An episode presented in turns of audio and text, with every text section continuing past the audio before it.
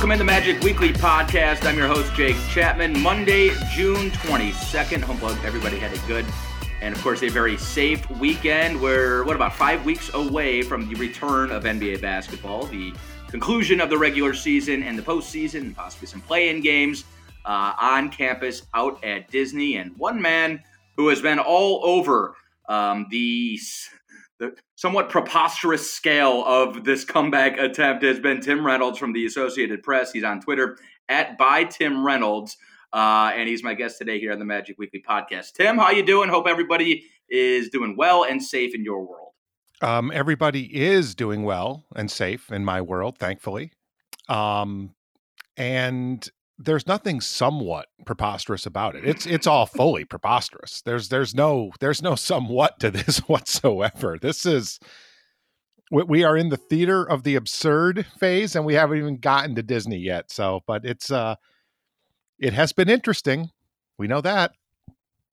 Interesting is certainly one word for it. Preposterous is the word that Brian Windhorst used a couple days ago to describe it. And and really, and let's just start there. Take a step back and just appreciate the scale of what Adam Silver in the league is trying to accomplish here. Um, and look, Adam has said uh, numerous times. He said um, we're going to go by data and not dates. And obviously, there's still a lot of questions to be answered in the next five weeks or so. We'll get into some of those issues, but Tim, just take a step back and just and just attempt to appreciate the scale. It is. It's it's absolutely mind blowing, isn't it? Well, I mean, considering that on March 11th, none of us. I mean, I, I think at that point we knew that there was going to be a positive test, and at that, I remember walking out and Rick Bonnell of the Charlotte Observer. The, the Heat were home that night. They played Charlotte. Charlotte beat them. I don't remember the score. I don't remember anything about that game. Right. Because it's completely it's the most irrelevant game I've covered in 17 years in this league. And I'm walking out of the press room and Rick Bonnell is finishing up and he said to me, How long do you think? And I'm like, two weeks. Two weeks they'll have this figured out. I mean, I, I honestly that's what I thought that night. And here we are, three and a half months, and we're really just starting to figure it out. It's I mean, I I don't. There are elements of the 22 team plan that I don't like, and we all can nitpick with. You know, do we like this part? Do we not like this part? I, I get it. The fact that they got these teams and these players to agree on anything this unprecedented is is crazy to me. It, it really is, and you, you do have to give them credit. Look, I, I, like I said, there's things I don't like. There's things I think are really going to be cool. I, I, do believe the bubble will work if everybody respects the sanctity of it. I don't know if that will be the case.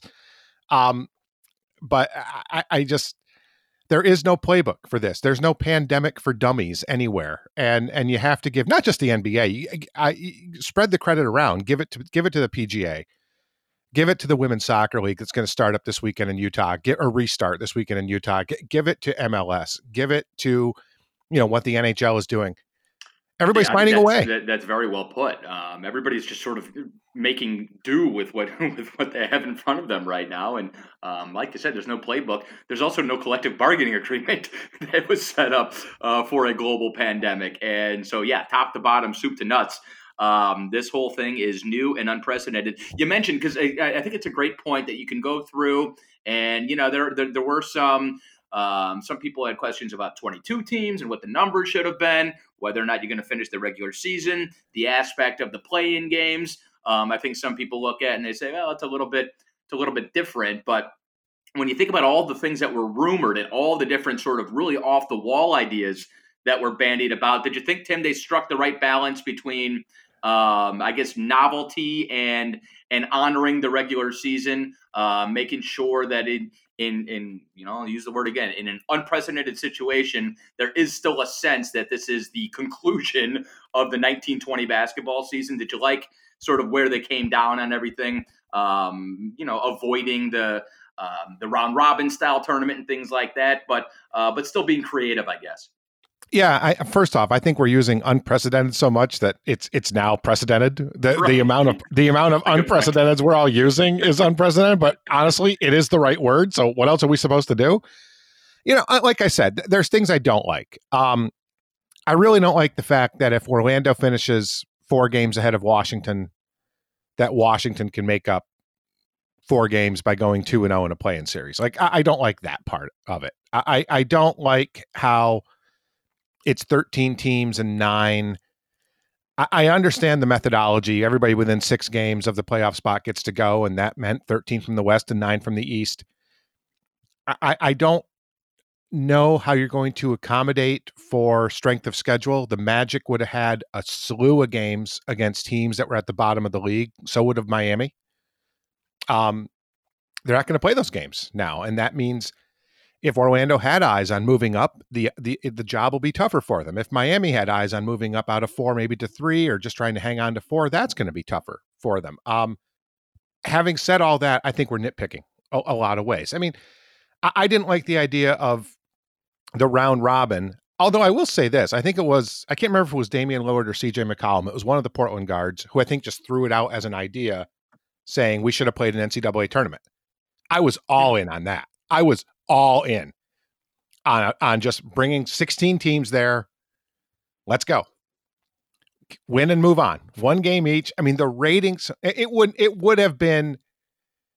I mean, it, it, it we, we would have had a champion other than the Lakers or the Bucks. I mean, somebody would have gotten hot for those two weeks that it would have taken, and that would have been it. I, I mm. think we would have had a very uh, an unusual, an unusual champion, and a need for an asterisk for certain.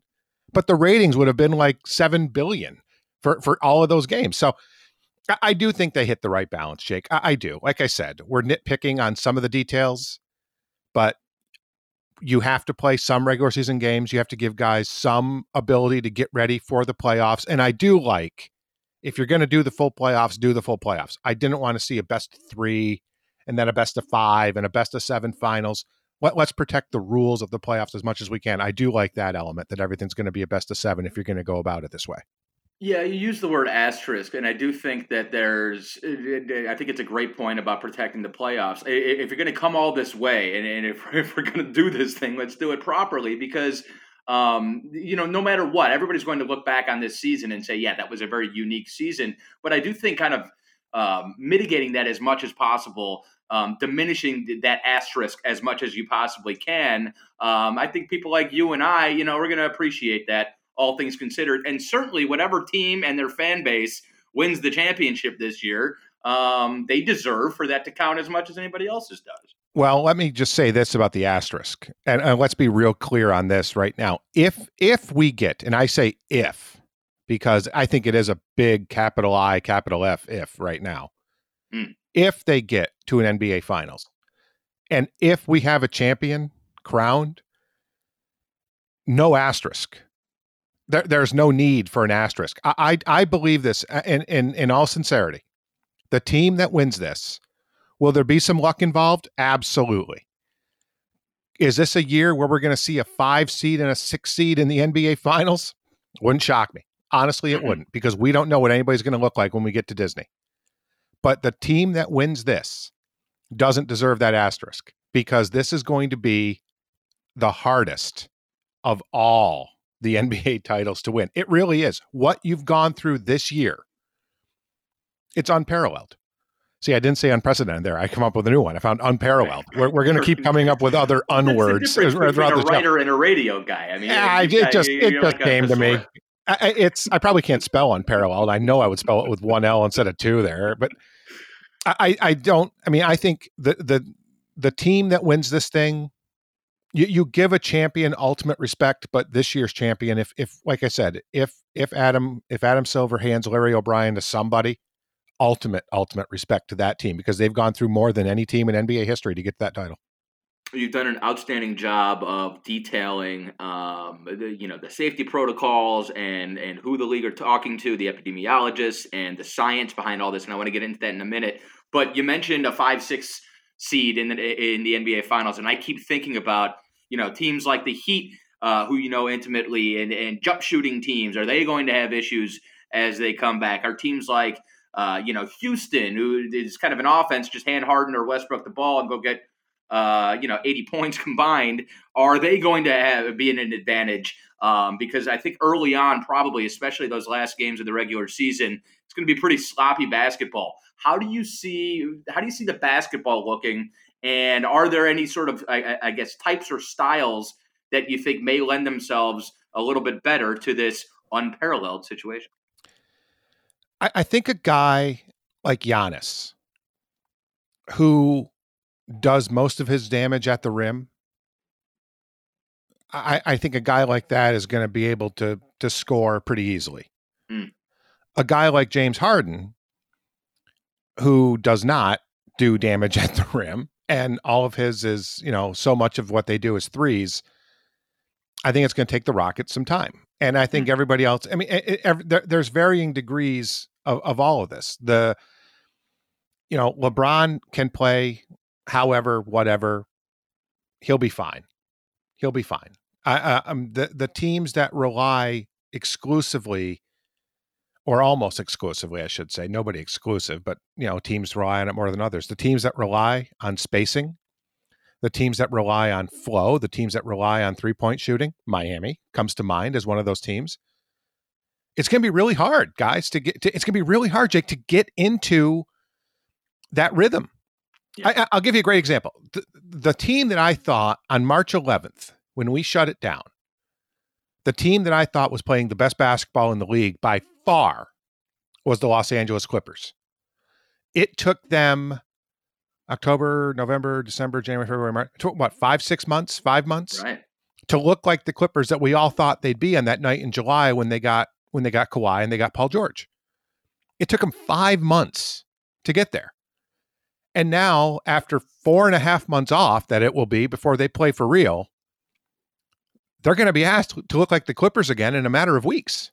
It's it's going to be really really hard to do for these teams, and I, I don't know if it favors one team over another. I do think the team that has stayed in the best shape or gotten into the best shape again quickly, a team that has just tough minded individuals, a, a, team that has an ability to adapt and change on the fly because I, I would expect that everybody's going to lose somebody either to injury or to COVID during this thing. Mm.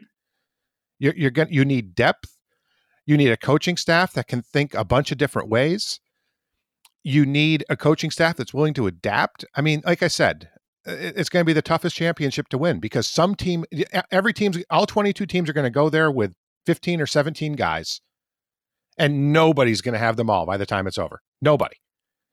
And and big names, it's very possible, Jake. There, there's no no rule that says the virus isn't going to find a big name guy. There's no rule that says that. So it's I just keep repeating myself, man. It's going to be the hardest championship to win, and those first few games that we see starting on July 30th, the ratings are going to be enormous but the basketball is going to be terrible. I really think it is. It's going to take. no, it's gonna. Right. It's gonna take time. It's not going to be preseason level bad, but it's going to be close. Well, and the interesting thing is, I I'm like, just think of you. You mentioned the Clippers and how it takes five six months, especially for a team that um, had so much change in the offseason to really put it together. But also, you know, some of that is by design, right? And whether or not you're talking about load management, um, the focus is always post All Star break is when, you know, everything is going to codify. And that's not unique to the Clippers. Um, the idea of just um, a, a, a player's body, regardless of what kind of shape they've been able to keep themselves in, going from zero to 60, right? That fast. I mean, obviously, um, that's going to be an injury concern sort of across the board. But I just think about players' rhythm and the fact that everything is sort of a moving forward during the regular season. You are moving forward with a set date in mind uh, uh, uh of when you need to be peaking basketball wise and, and even health wise. And now all of that is thrown out of the window. So individually and uh, from a team perspective, um, obviously there's nothing really to go off of, and and none of this is going to look similar. But um, the idea of coming back, playing a couple regular season games, and then that intensity of playoff basketball, I mean, that's going to be a huge concern for front offices and players alike. And, and like I said, there's no playbook for this. Yeah. I mean, usually you go into a season, you've had a month of training camp. What's it, like five preseason games now?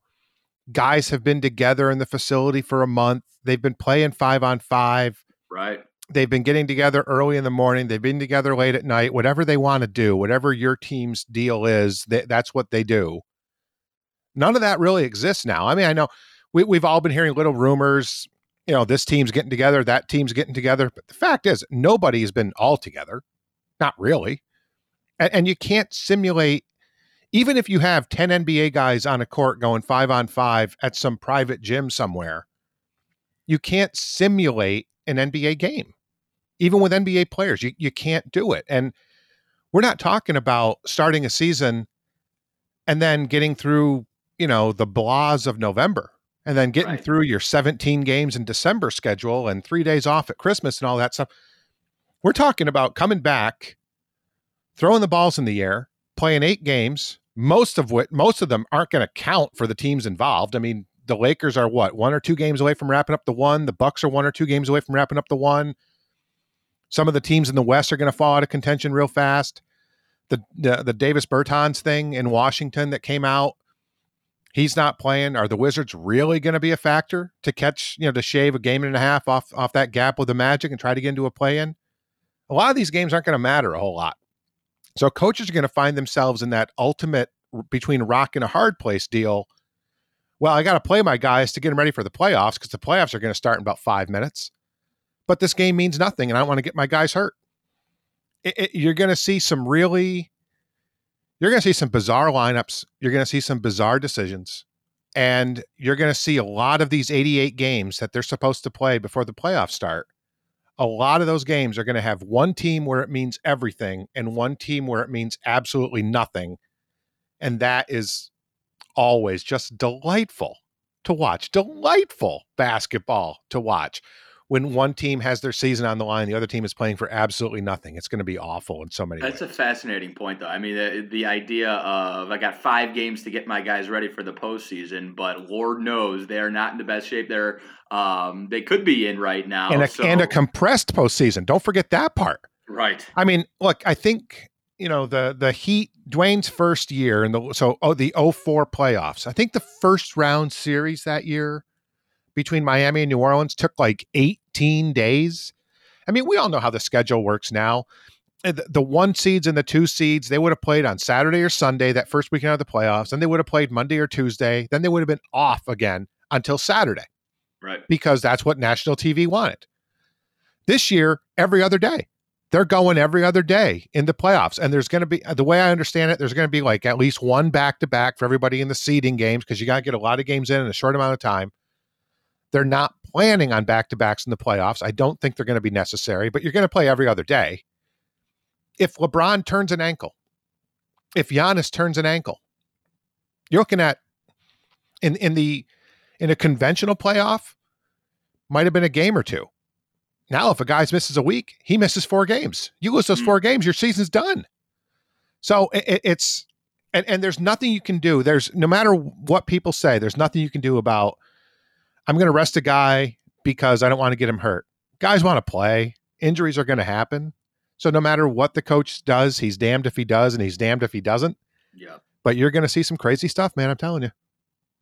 Yeah, and and and the timing of the games too. I mean, there's no West Coast time zone now either. So, and we don't have anything official on that. But um, you talk about your body clock. I, I think players' bodies, especially somebody like LeBron, it's used to going really hard uh, from what August to June, basically, and then it's used to having those two months off. Well, you know, somebody like LeBron is, is used to playing every night at seven o'clock or seven thirty, and I'm not sure how the scheduling is going to go, but all of those things um, are going to weigh into just you know, I guess a, a, a discomfort and, and, sort of an odd situation um, as you're trying to figure out how to stay healthy and how to uh, gun for that championship. You mentioned Davis Bertans. Reportedly, he will not join the Washington Wizards. Um, he is obviously in a unique situation. He's 28 years old, could win the most improved player, um, had a breakout season, but he's got two ACL injuries in the past. I think probably if his team uh, were a top four seed in the Eastern Conference, it'd be a little bit tougher decision for him to make. Do you expect to see more decisions like this in the next couple weeks, Tim, or, or, or is it kind of the perfect storm with Bertans? Oh no, I I think we're going to see more. I think we're going to see guys opt out for family reasons. I think we're going to see guys opt out because they don't want to be separated from their families for two months before they can come to Disney. We're going to see guys test positive. I mean, we just are. There's no way the league's going to go a thousand and zero on positive tests. That's not going to happen. Um, we're going to see we're we're going to see this, and, and you have to kind of applaud the fact that the NBA and the Players Association and, and Michelle Roberts told me this last week, the executive director of, of the union. She said that this wasn't new. Like this was one of the early things that the NBA and the union decided. Like if a guy doesn't want to play, he doesn't have to. Cool. Okay. I mean, that was it. I mean, it was basically he won't get paid, but we're not going to we're not going to shame a guy. We're not going to discipline a guy. We're not going to suspend a guy. It's not going to carry over. Nothing like that. If he doesn't want to play, he doesn't have to. The financial element is real, but that's that's it. I think it's very cool that the NBA and the union struck that agreement very very quickly and, and came up with the contingencies for excused players and protected players and things of that nature. It, it speaks to why you have to have a good relationship between your ownership, your union, your league, your commissioner, and your players and, and those people. I mean, it just it's it's been a very symbiotic deal and now you're seeing the benefits of that that even in these crazy times the talks between the league and the players they weren't contentious. I i, I don't blame bertans. I don't think anybody does. No. And and, and the wizards are too they're an unusual case in that it's never really been about this year for them. I mean they they if they get in the great. If they, you know, they're not going to say no but you know they get john wall back next year that's what they're looking at so I, I don't blame Bertans from that reason because he's not really hurting the franchise's stated goals. And if Washington intends on keeping him, which I would assume they're going to try at the at minimum, it behooves them to not make a guy play who doesn't want to play or doesn't feel safe playing. That that's that's a way to strengthen a relationship too. So, like I said, it's another example, Jake, of there's no rule book for this, and teams are going to make up the rules as they go. And if the Wizards saw fit to say, you know what, you don't want to play? More than cool with us. I don't know if it's going to help them keep him or not, but it probably won't hurt their chances. You mentioned the union. When you look around, you don't have to look very far to find how uh, labor strife can can really throw a pun intended curveball into negotiations. Baseball, uh, cough, like cough. This. Baseball, cough, cough. Baseball, cough, cough. Well done, right?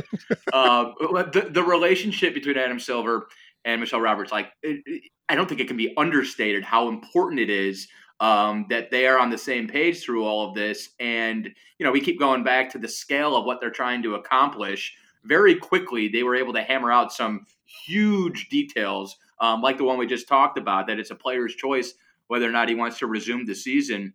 That elsewhere, I'm not sure it would have been as easy to figure these things out. I mean, how how understated or underreported, I guess, has it been um, the strength of that relationship and how important it's been to getting all this done? Yeah, I, the way it's been explained to me, and this is not the first time, but it was explained to me again this way. And it was explained to me similarly the, when they got the last CBA done, and someone told me this in the last week or two. Adam and Michelle, they know how to fight. Mm. They do fight. I mean, don't let anybody tell you differently. They disagree on stuff, but they know how to fight, and and they th- there's such a respect there that w- when they realize that they're diabolically opposed on certain issues, which I don't think happens that often that it gets to that point, they just fig- they just figure out a way to okay, you win a little, I win a little uh, and it's it's it's the the maturity that those two individuals have. That's the that's the thing that can't be understated. It, they they get along. There's a respect there. Adam's representing one side, Michelle's representing the other. They're both really really smart people, by the way. I mean, just phenomenally smart people. I, I think they bring. I, I think it's almost. I, I gosh, I don't want to say this word it's almost like a nobility to it. Like mm. they're going to fight the right way, and and you got to respect that. And you know, hockey hockey got got pretty well along in its you know in its plan. They hockey got that done pretty quickly, and there's been a lot. Don't get me wrong. There's a lot of problems. Has been a ton of problems. I mean, we all know that between you know hockey's leadership and its players. The situation with baseball is better left alone probably for us. Um, I, I just think give give the teams give the teams a lot of credit, but at Adam and Michelle and, and Adam, by the way, it, it, Adam gets a lot of credit because he's out front, and Michelle doesn't like being out front. Michelle's not out there. Michelle's not holding news conferences very often. She's even tough kind of to get a hold of. Give give her a lot of credit for the way that she has represented her guys so well and understands that the league has business needs to tend to but as long as the safety and security of of the NBA players are met, she'll play ball. And she's I, I, think she is a she's a person that does not get enough credit both for where the league was before March 11th and, and where if we get to July 30th where they're going to be again. I think that's a great point. Um, and and I think it kind of speaks to the nature of the job, right? Like a a really good, effective union steward is not out in in, in front typically. I mean, they're, they're the ones getting the, the negotiations done, and um, people don't want to hear about the back and forth. They just want to hear about their basketball coming back. And uh, both the league and certainly the union has done a great job so far. How much more work is there to be done? Like, how much, how far along in your estimate are they as far as hammering it all uh, uh all the details here? We know, you know. Uh, uh, a safety protocol document is 100 plus pages, and, and that's just necessary for all of this. Do you get the sense that they're pretty close to hammering all the all the details out? I, I think for the most part they are. I mean, as we as we sit here right now, they're they're meeting again this week.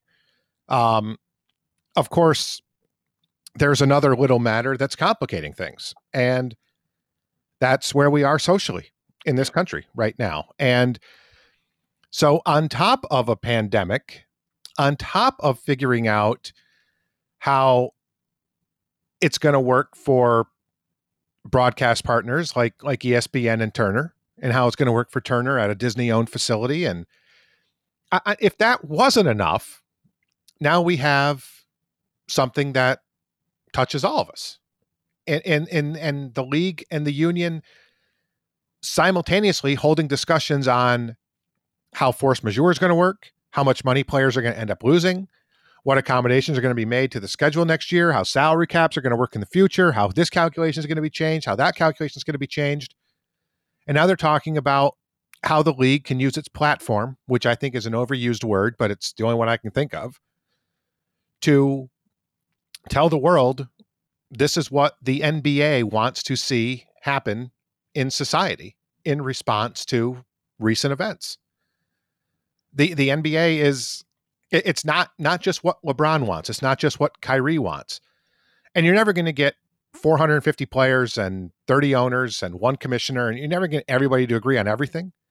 But now they're working on that as well. So with just when they thought they were kind of over the hump on getting enough done so we could get to Disney, now they've got this project too. And and I think those are taking up a lot of the meetings right now. I mean, we don't I mean, as as we're sitting here taping it right now, Jake, we don't have the opponents. We don't have the schedule. They're almost there as we're taping it. But the reason why we don't have those details is because they're working really hard on not just what are we going to say about the need for social change, what actions are we going to take? It's not just going to be words this time. It's not going to be t-shirts with I can't breathe. It's just not going to be that. It's going to be actions. And people people that I trust, what they're telling me, if all goes to plan, these actions are going to be significant. And, th- and that's another that, that's we talk about understated and unprecedented in these times. The meetings on that right now, I think, are foremost ahead of getting the the I's dotted and the T's crossed on on the protocols to get to Disney.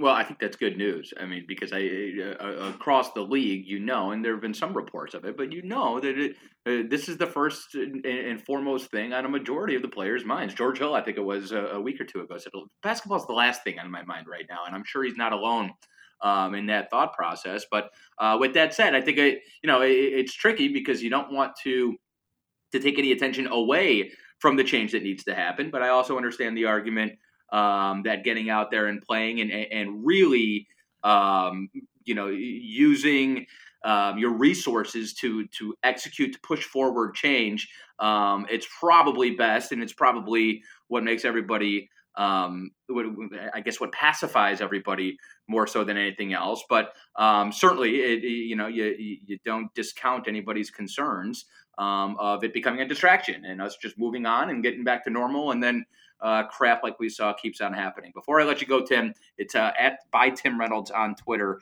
You've done a phenomenal job for the Associated Press, Tim, of reporting on all the science behind all this. You tweeted about an hour ago about Yale researchers and the NBA and the union.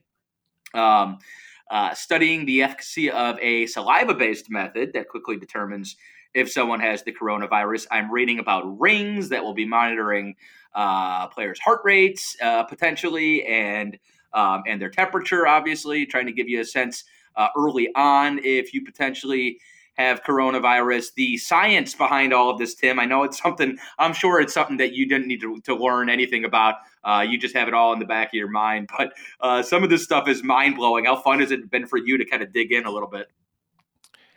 Yeah, again, I don't know if fun's the word.